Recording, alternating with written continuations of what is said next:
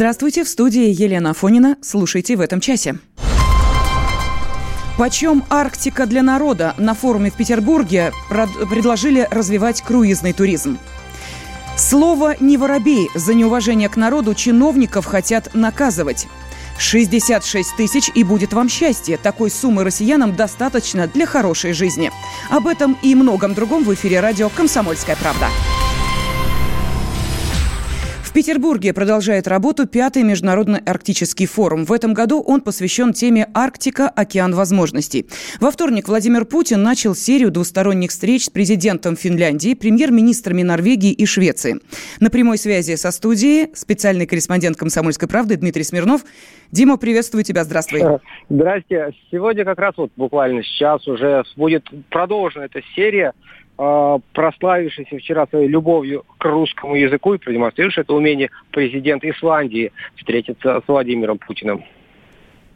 Я говорю плохо по-русски. Извините, пожалуйста. Но я учил много лет назад. Запел почти все, но это я помню. Это я могу сказать, и это я хочу сказать. Нет ничего дороже на этой земле, чем настоящая дружба. Большое спасибо. Так Да, аплодисменты президенту Исландии. Вот, вот, вот, вот сейчас он там все продемонстрирует. Вот, ждем новых откровений на русском языке.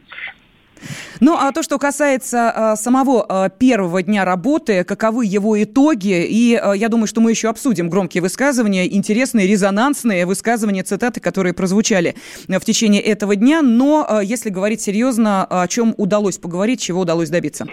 Ну, ты знаешь, это вот выступление Владимира Путина, которое было открывало вот пленарное заседание, оно было в своем роде программным, он рассказал о том, что будет принято в ближайшее время такая доктрина государственная, да, программа о развитии Арктики до 2035 года, что развивать Арктику будет по дальневосточному сценарию и даже, как он сказал, более продвинутыми методами. Будут там преференции, снижение налогов и масса всего тем, кто захочет инвестировать в развитие Арктики. Ну и вообще Путин написал ряд конкретных шагов. Например, да, будет вот этот путь северный морской, когда можно проплыть из Европы в Азию через э, практически через север России, да, кто представляет себе, поймет, э, круглогодичным. То есть это вообще невероятно было еще там, 10 лет назад, там 20 об этом даже мечтать не могли, только там ледоколы иногда проходили.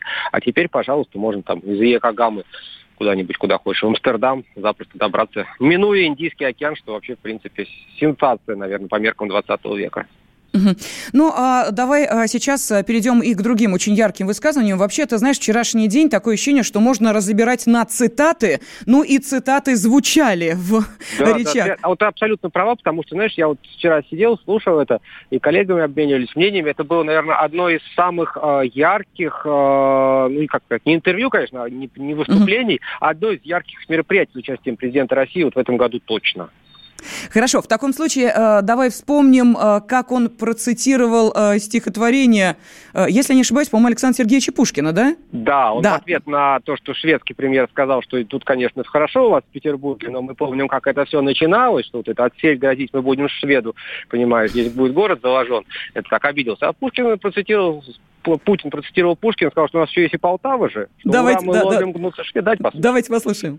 Я хочу вспомнить и другое стихотворение Полтава. «Ура, мы ломим, гнутся шведы». Есть такие строчки по поводу полтавского сражения. Теперь мы чаще всего вспоминаем об этом, когда смотрим игру сборной России по футболу. Это Рахрунур. И, к сожалению, для наших болельщиков мы не так часто можем воспроизвести эти строчки стихотворений. Потому что блестящая шведская сборная по хоккею, она, конечно, радует и своих болельщиков, и наших.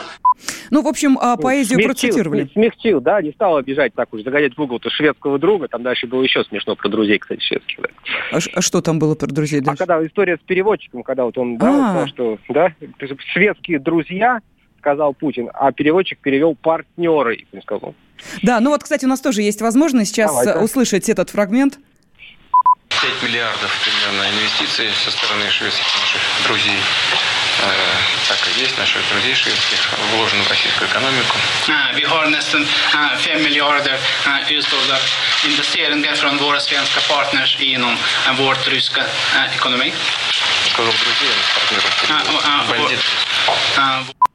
Да, я сказал друзей, а он перевел партнеры, бандит, сказал Путин. Уловил там в речи переводчика, да, вот это слово партнер. Вот это вот. Слушай, а с чем это было сказано? Э, связано? Что, сложности перевода?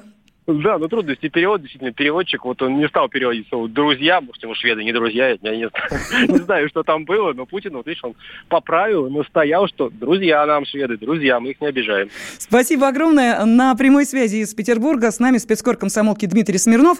Ну, а пятый международный арктический форум сегодня завершается. На его полях Минэкономразвития поручила подготовить программу круизного туризма. Цель – повысить интерес к русской Арктике, что по замыслу улучшит социально-экономическое положение исследований территорий. В прибрежной зоне расположены почти 230 пунктов, которые потенциально могут принимать гостей. И уже сейчас любой желающий может туда отправиться. Только вопрос, сколько же это стоит. Вот Егор Зайцев и выяснял, что почем.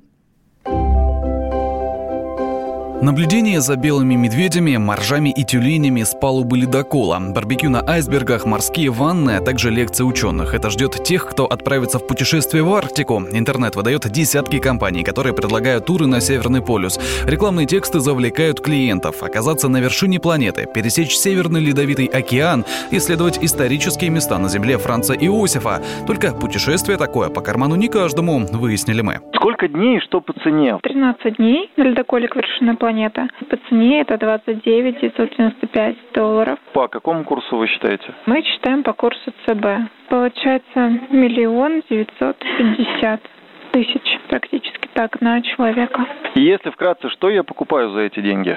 Само путешествие на ледоколе достаточно дорогостоящий круиз. То есть у вас здесь будет круиз и наблюдение за животными. С вами будет путешествовать очень известный путешественник Федор Конюхов.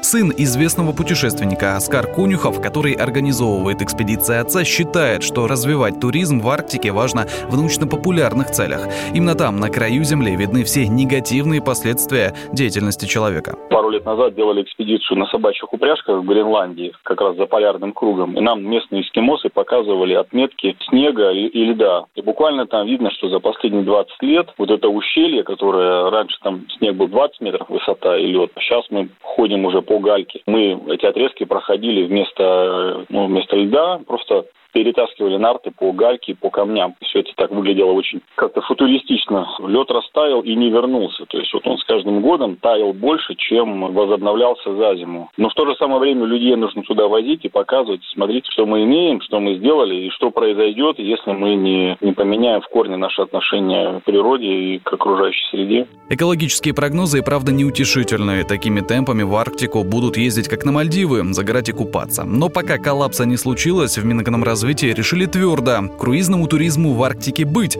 Нужно только развивать. По словам главы ведомства Максима Орешкина, российская Арктика пока остается для туристов экзотическим направлением, но весьма привлекательным. И потом, если не мы станем туристическими первопроходцами на севере, то кто? И ответ на этот, казалось бы, риторический вопрос нашелся. Китайцы. Они стали активно интересоваться краем Земли, говорит телеведущий, автор документального фильма «Арктика будущего» Валдис Пельш. Там большое количество туристов, частности из Китая, которые приезжают посмотреть на северное сияние полярное. И вообще у китайцев считается, что если ребенок будет зачат во время сияния, то он будет каким-то удивительным. Вот вам уже полтора миллиарда туристов. В любом случае, это, конечно же, такая какая-то магия северного края, она вот воздействует на человека. Вроде бы пейзаж красивый, но нельзя сказать, что он какой-то умопомрачительный. Но вот все равно он как-то притягивает. Мне кажется, что потенциал очень хороший. Потенциал просто замечательный, особенно если вспомнить, что треть всей Арктики – это наша Земля. Развивать арктический туризм важно и по другой причине. Как заявил спецпредставитель президента России по вопросам природоохранной деятельности Сергей Иванов, ООН готова признать часть арктического шельфа российской территории. Это позволит нам усилить контроль за экологией, а также даст толчок для развития экономики и судоходства. Тогда и путешествия в Арктику, может быть, станут более доступными. Нет проигранных битв, нет нарушенных клятв. Он уверенно мчит за собою свой верный отряд. Пусть теряется след где-то ниже ноля. Бренны все острова к юго-западу от корабля. С ним так много надежд Среди прочих вершин. Он надежен, как холод, как пламя Он несокрушим.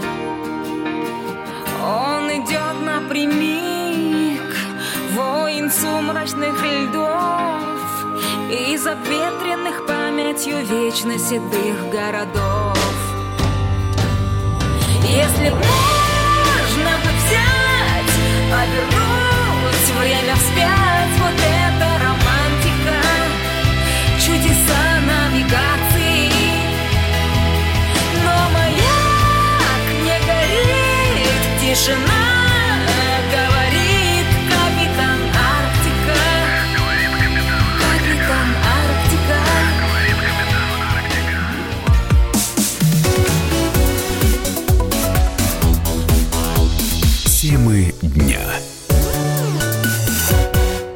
Ведущие на радио «Комсомольская правда» сдержанные и невозмутимые. Но из любого правила есть исключение. Дай по морде мне. Встань и дай. Хочешь уважаемый, стекло хочешь? такое? Давай. Он- не говно в эфир кидаешь. Я- Ты несешь какую-то хрень. Мы расстреляем его из водяных пистолетов мочой. Самый горячий парень радиостанции в прямом эфире. Исключение из правил с Максимом Шевченко. Слушайте по вторникам с 8 вечера по московскому времени.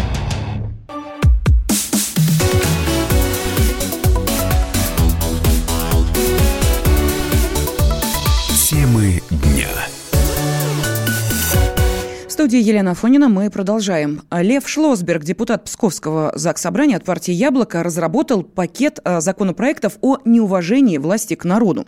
Он предложил ввести административную ответственность за действия, выражающие или формирующие отрицательные отношения к установленным и гарантированным Конституцией правам и свободам человека и гражданина, но не несущие признаков экстремизма.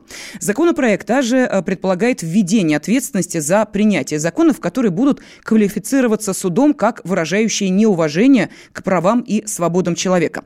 Для виновных в неуважении к народу предусмотрены штрафы до миллиона рублей, обязательные работы на срок до 200 часов или административный арест до 30 суток. Мы дозвонились э, до инициатора этого законопроекта, российского политика, правозащитника Льва Шлосберга.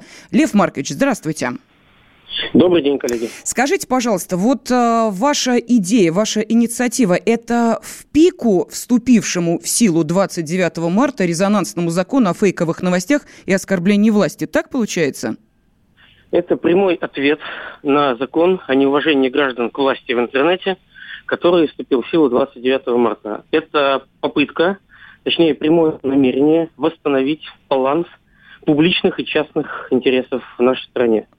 Если власти ввели ответственность для граждан всего лишь за критику, по сути дела, за критику позиции властей, то они должны понимать, что критика и законодательство являются обоюдоострыми процессами. Если вы вводите ответственность для рядовых граждан, помните, такая же, а в каком-то смысле более серьезная ответственность настигнет и вас, как лиц, совершающих действия от имени общества и обязанных охранять права и свободы граждан.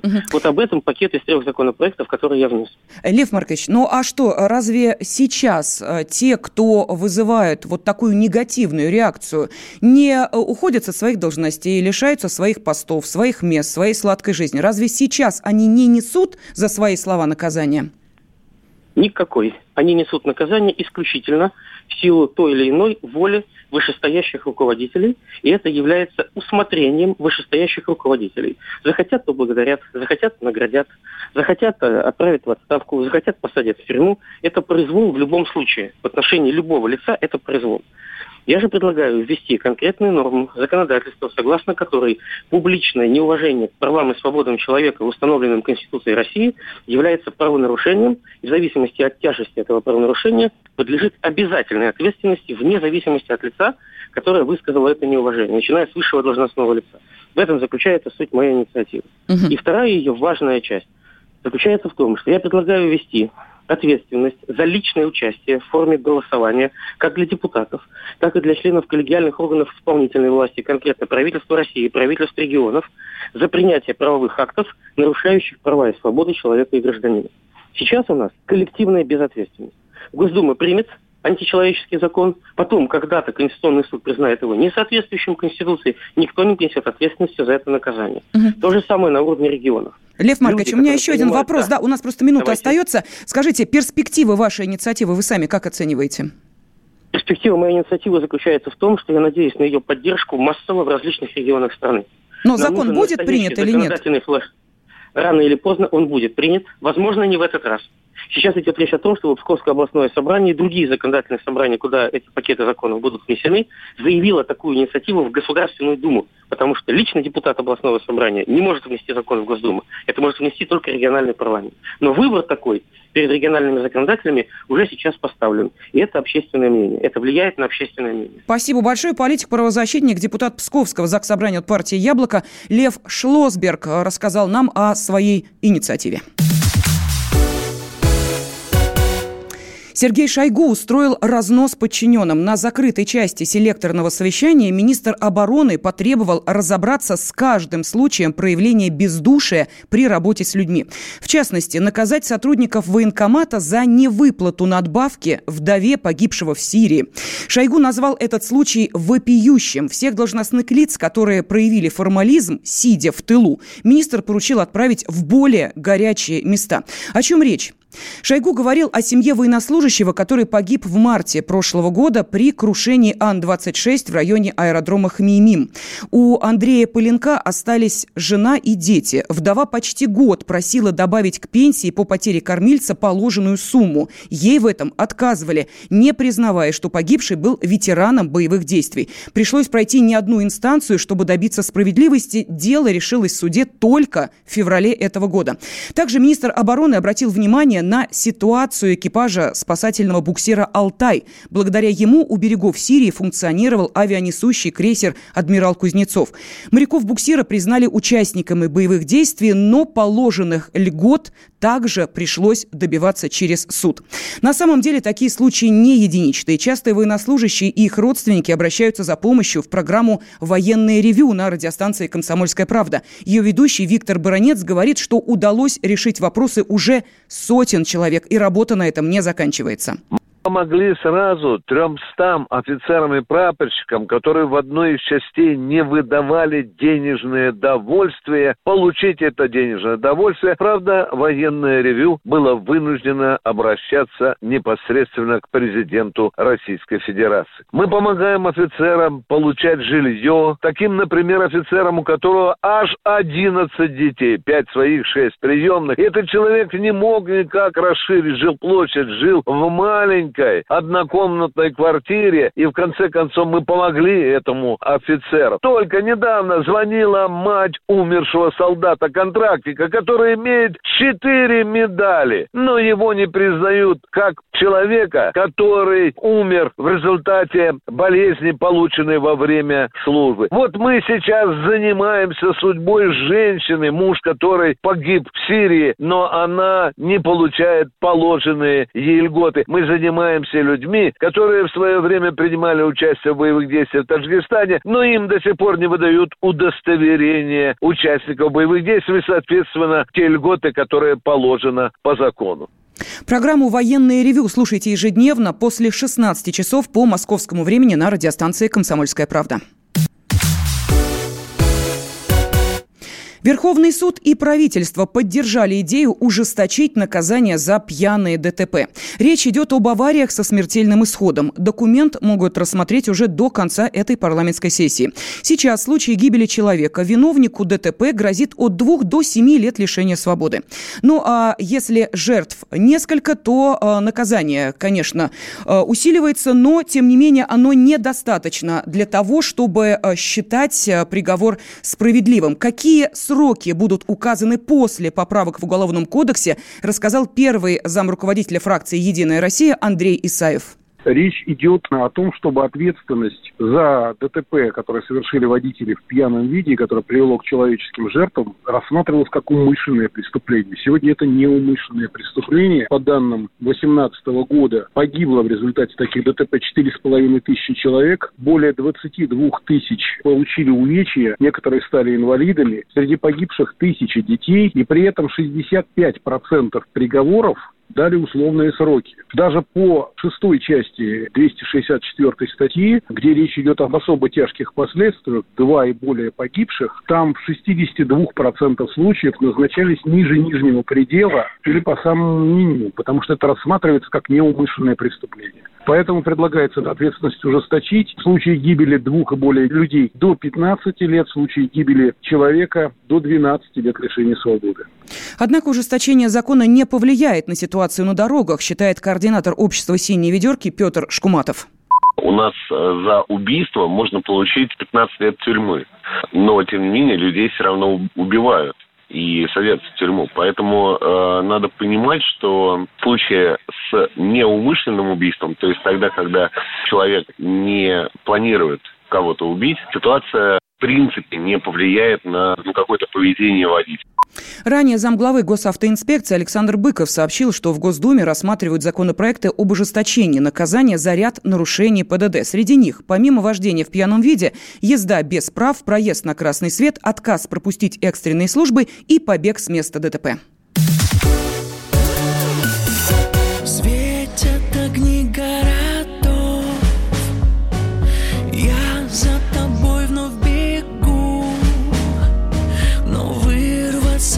Из оков Я уже не смогу. Ты словно сильный магнит Но почему далеко? И сердце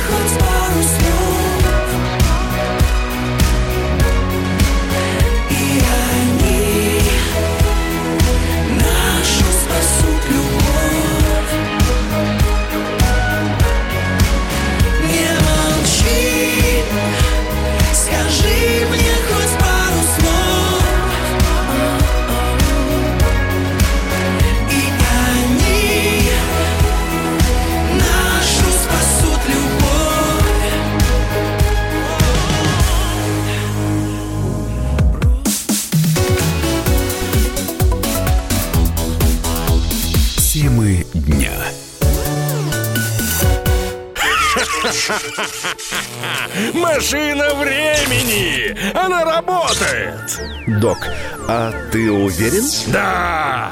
Посмотри сам! Но, док, это же просто радиоприемник. А чего ты ждал? Давай, включай дежавю! Вперед! В прошлое! Ностальгический удар от Михаила Антонова. Воспоминания о том, что мы бережно храним в памяти. Программа «Дежавю» по будням с 11 вечера в прямом эфире радио «Комсомольская правда».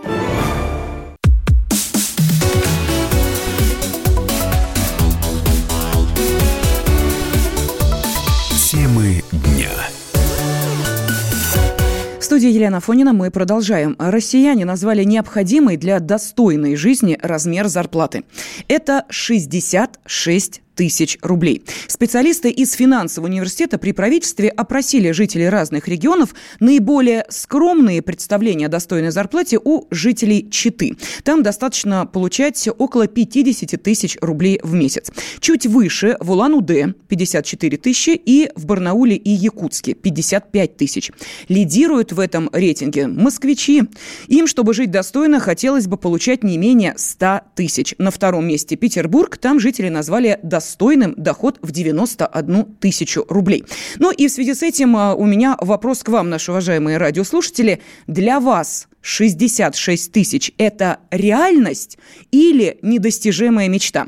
И давайте сразу э, определимся. Во-первых, вы можете высказать свое мнение, позвонив по телефону прямого эфира 8 800 200 ровно 9702, прокомментировать эту тему, отправив сообщение на WhatsApp и Viber, плюс 7 967 200 ровно 9702. И тот же вопрос я выношу на голосование. Итак, 66 тысяч для вас реальность. Вы столько и получаете или планируете получать в ближайшее время. Если это так, позвоните по телефону 637 65 19. Если 66 тысяч для вас недостижимая мечта, таких денег у вас нет и, как вы предполагаете, никогда не будет, позвоните по телефону 637 65 18, код Москвы 495. Ну и жду, конечно, ваших комментариев на WhatsApp и Viber и ваших телефонных звонков. Итак, телефоны для голосования. Да, я зарабатываю эти деньги 637 65 19. Нет, у меня нет таких денег и нет перспективы заработать такие деньги. 637 65 18, код Москвы 495. Ну и телефон прямого эфира 8 800 200 ровно 9702. Но я объясню, как, собственно, появилась эта сумма в 66 тысяч рублей. В ходе исследования людям задавали вопрос, какую сумму должен зарабатывать человек в месяц в вашем городе, чтобы жить достойно. Вот что такое жить достойно? В ходе исследования был определен набор основных благ, которые составляют стандарт качества жизни жизни. Э, это, внимание, наличие собственного дома или квартиры, автомобиля, возможность получать хорошее лечение и обучение, полноценное питание, в том числе в кафе и ресторанах, занятия спортом или любимым делом, посещение театров, выставок, интересная работа, дающая простор для творчества, путешествия по своей стране и за границу. Вот, собственно, этим и можно объяснить э, ну, достаточно такие для некоторых ощутимые суммы, о которых говорили участники опроса. Вот для того, чтобы э, хотя бы большую часть из того, что я перечислила, реализовать, и нужно, ну, например, москвичам не менее 100 тысяч, жителям Санкт-Петербурга не менее 91 тысячи, ну и, что называется, далее по списку. Еще раз напомню, что самые в этом смысле, э, ну, скажем так, да, реалистично смотрящие на жизнь, или, может быть, э, там услуги стоят меньше, это жители Читы, им для вот такой комфортной жизни достаточно 50 тысяч рублей. Ну, а вы зарабатываете те самые 66 тысяч, такое среднее арифметическое, а, которое вывели, подсчитав максимальную и а, минимальную сумму, а, на которую, собственно, рассчитывают люди не просто прожить, не просто выжить, а еще и обеспечить себя вот такими благами. Итак, 66 тысяч рублей. Да, я зарабатываю эти деньги. Позвоните по телефону 637 65 19. Нет, у меня таких денег нет и никогда не будет. 637 65 18. Код Москвы 495 95. Ну и вот приходят э, сообщения на WhatsApp и Viber с комментариями по этой теме. Вообще нереально быстрее сяду, пишет нам Дмитрий. А, Наталья написала, э, заоблачная зарплата. У нас средняя зарплата 18-20 тысяч рублей. А, мечтать не вредно, но кто-то напоминает и э, такую истину. А, далее, что еще пишут? Каждый день э, нужно работать мне по 15 часов в сутки. Я строитель, и вот тогда-то я и заработаю те самые 66 тысяч рублей в месяц. Что еще? А для меня это реальность, пишет наш радиослушатель из Ставрополя. В два раза больше получаю, причем в белую, но все равно не хватает. Так, еще для меня и для нас 66 тысяч – это реальность. Но работать приходится по 300 часов в месяц. Если работать по 8 часов с выходными, то, дай бог, э, тысяч на 30 набегает. Ну, вот такие комментарии. Теперь посмотрим итоги голосования. Итак, да, я зарабатываю эти деньги. Ой, с этим согласны только 5% тех, кто принял участие в нашем таком экспресс-опросе. Ну, а, соответственно, 95% говорят, что, увы, такие деньги для них – это мечта. Ну, а тем временем э, туроператоры определили самые дешевые пляжные туры на майские праздники.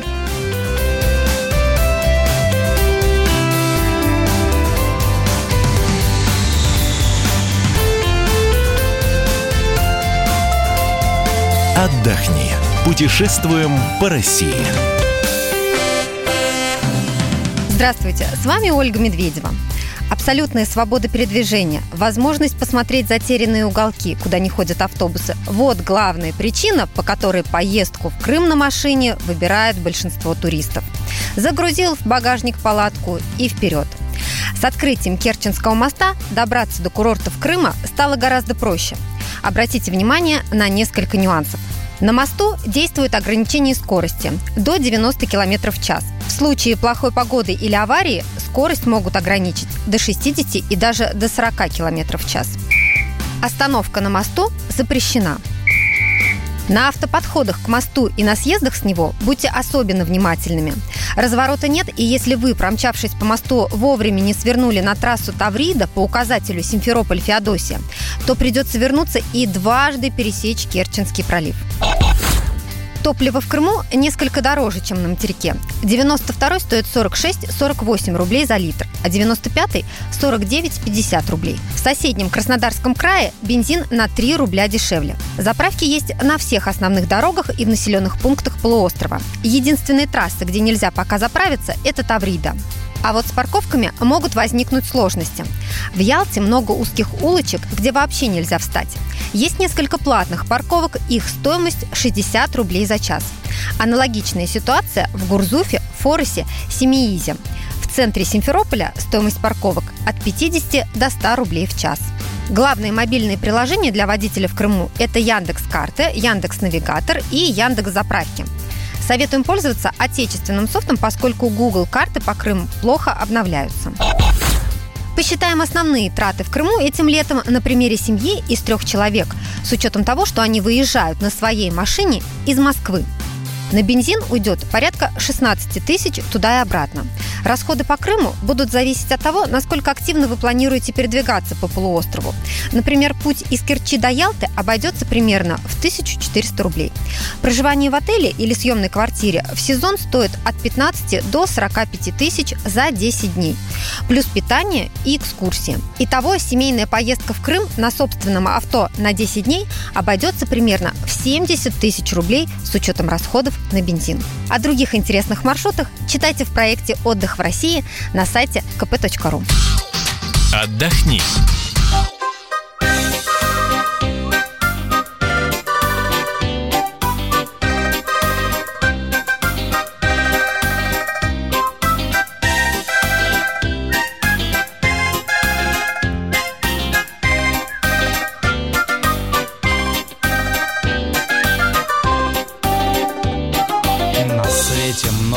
Женщин и много пацанов.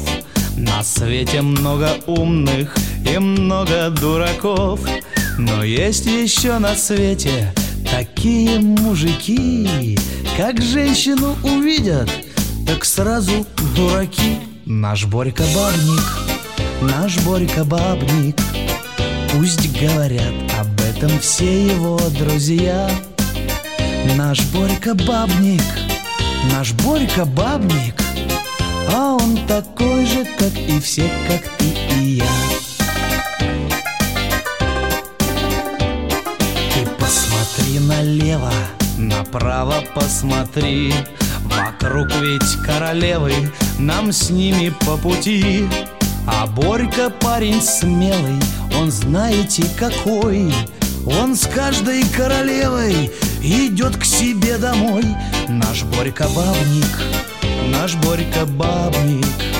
Пусть говорят об этом все его друзья. Наш Борька бабник, наш Борька бабник. А он такой же, как и все, как ты и я. Я сам порой бывает завидую ему точно знаю и знаю почему. Ведь я пацан женатый, а Борька холостой. Когда иду я с женщиной налево, а он к себе домой. Наш Борька бабник и Сашка бабник. Серега тоже бабник хоть куда. А кто не бабник, ну кто не бабник кто женщин и не видел никогда. Наш Сашка бабник и Борька бабник И Витька тоже бабник хоть куда. Ну кто не бабник, а кто не бабник Да тот, кто женщины не видел никогда. Да тот, кто женщины не видел никогда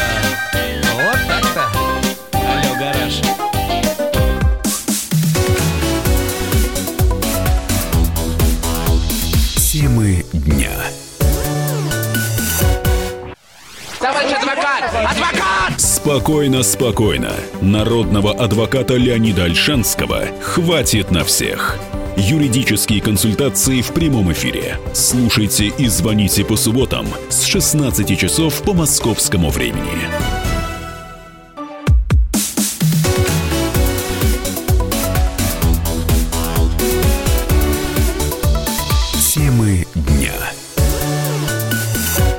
Прибалтика в очередной раз демонстрирует русофобские настроения. Пока в Таллине требуют от России компенсацию ущерба за советскую оккупацию, Сейм Латвии во втором чтении одобрил поправки, предусматривающие введение запрета на ношение на публичных мероприятиях военной формы СССР и нацистской Германии. В Москве считают, что это фактически ставит знак равенства между ними.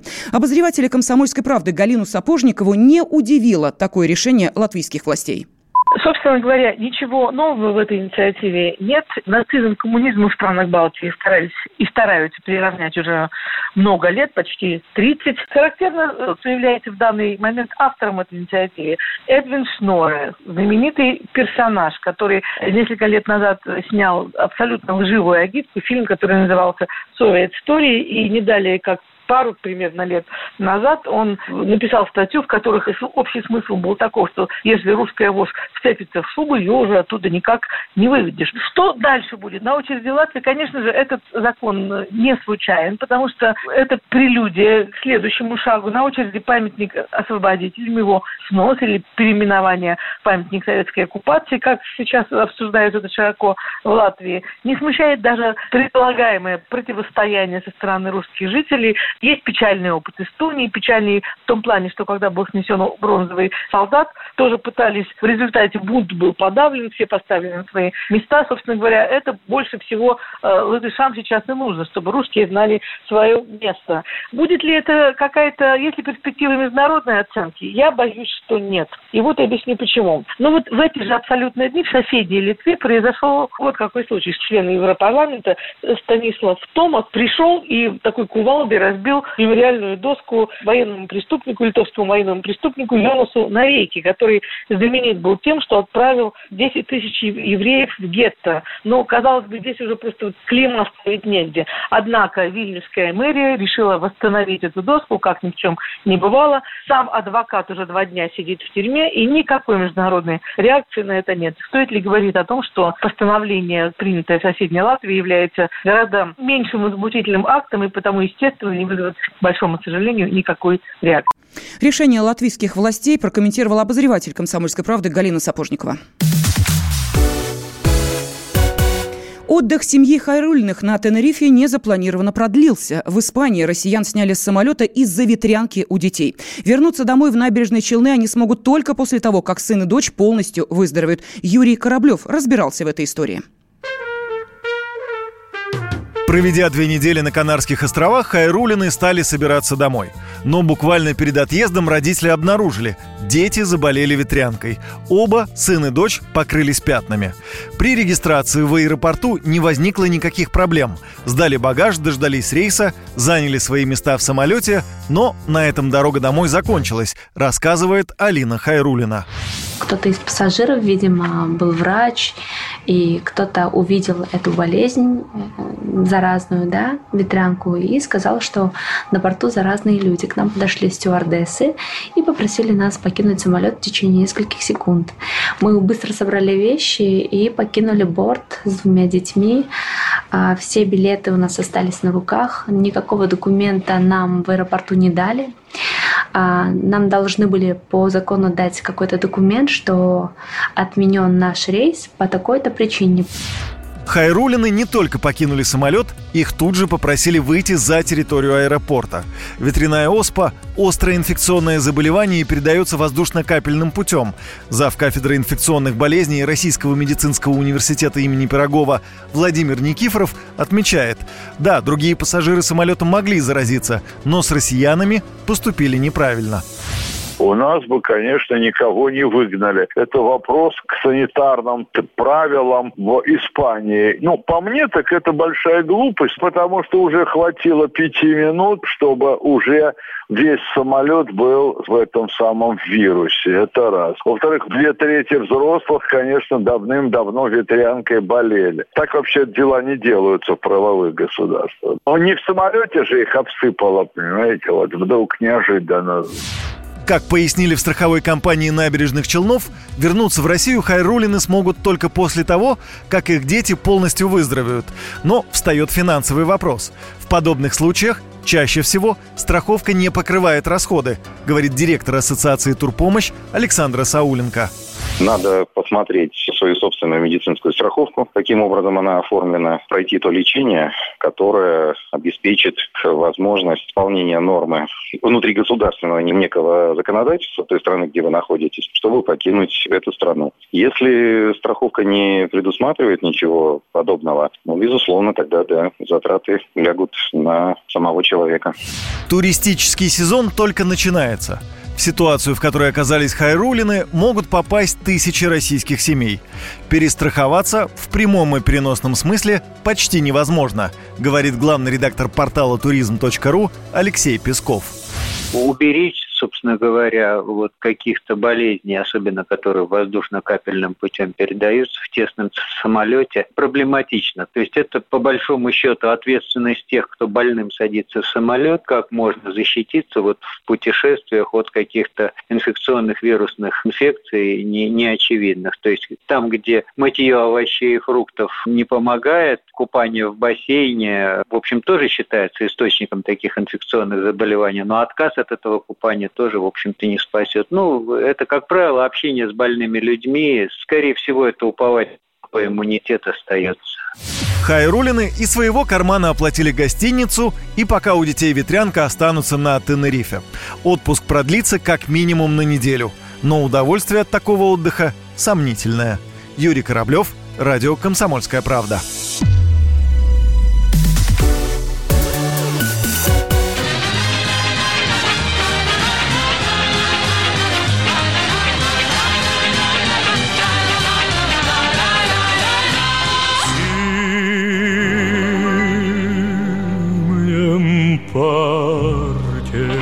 Тополя так грустны. Липы просят подождать до весны. Кверху дном все лодки молча лежат, Как пилотки задремавших солдат. Но ты помнишь, как давно по весне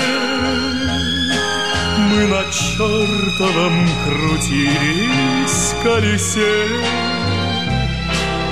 Колесе, колесе. А теперь оно во сне Но я лечу с тобой снова, я лечу, и одно слово я кричу, кричу, люблю и лечу, я к звездам кричу и вновь лечу. Ла-ла-ла-ла-ла.